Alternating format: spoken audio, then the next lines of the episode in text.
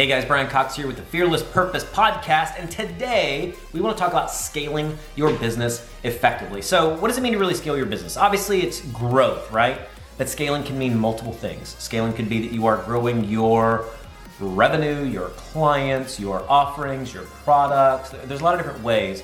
And it is really the ultimate goal for many entrepreneurs, small business owners to scale. You want to be bigger and better. Not always, but many times. So, if that is your goal to start scaling this business, here are some keys you should take away to really be able to effectively scale that business. So, number one, understand what scaling really means for you. Pretty obvious, right? What does it mean? What are you trying to scale? Are you trying to increase revenue? You can increase revenue multiple ways. You could charge more for less clients or for the same amount of clients. You could go for more clients, right? Charging the same or less or more, depending. Uh, what does that mean? Is it including additional offerings or new products? Uh, then you have to think is that something you can do as an individual? Is it something you're going to create, something you're going to design, etc., or is it something you need to outsource? And outsourcing is going to be a big part of this whole scaling part of the business because you know what? With everything you grow and do, there's going to be more back end work. There's going to be more detail oriented stuff that you may or may not be willing and wanting to do. So who could you find to do it? Another piece of scale is then actually getting in more clients, more sales, more you know uh, uh, revenue. How do you do that? By looking at your sales funnel. How many top end people are getting into your warm market? How many of those can you filter down into potential leads? How many of those leads can you filter into clients? And how many of those potential clients can you feed down into actually paying you? Now, to scale it, typically what that means is you're going to get more into your top level of that funnel. As you get more in, how do you get them there? Is it through networking? Is it through cold calling? Is it through social media? Is it through running ads, uh, Google ads, Facebook ads, Instagram? You know, is it your, a TikTok strategy? Is it a LinkedIn strategy? How are you going to find these people? Now, once you find those people, great. Then you can start scaling out. How am I going to actually spend the time to do it? There's only so much time in a day. So if you're going to scale through revenue and through more leads and more, you know, closes, then you have to find the time to actually get those people into your funnel.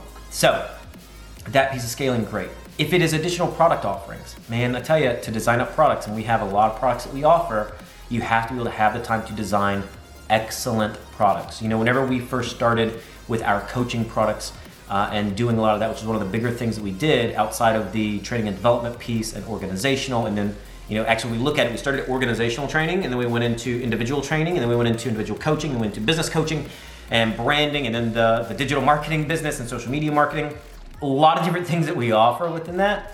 Each one uh, happened in the right time, meaning we didn't try to do everything at once because you can't be everything to everybody all the time. What you can do is you can have a strategy set in place over the course of a year or more uh, to start adding those things. And then you have to understand your gifts, your skills. Are you really the person who needs to be designing it? Do you need to get other people on board? For me, uh, I am recognized in the industry as an expert in gamification and microlearning.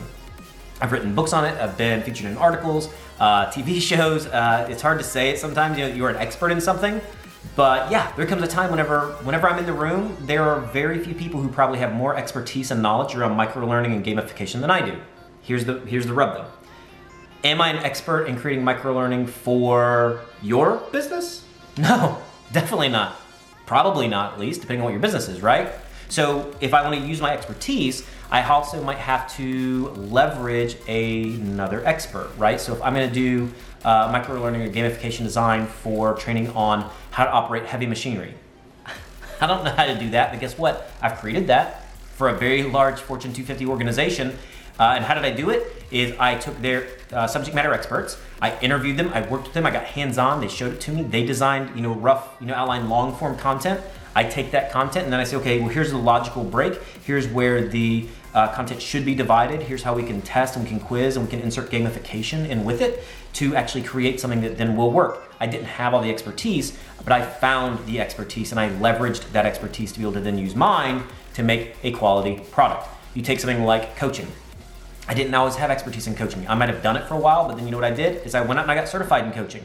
I actually have a certificate in coaching. I have done it. And then you know what I did? Is I did hundreds, if not thousands of hours of free coaching. Oh my goodness, giving away something for free?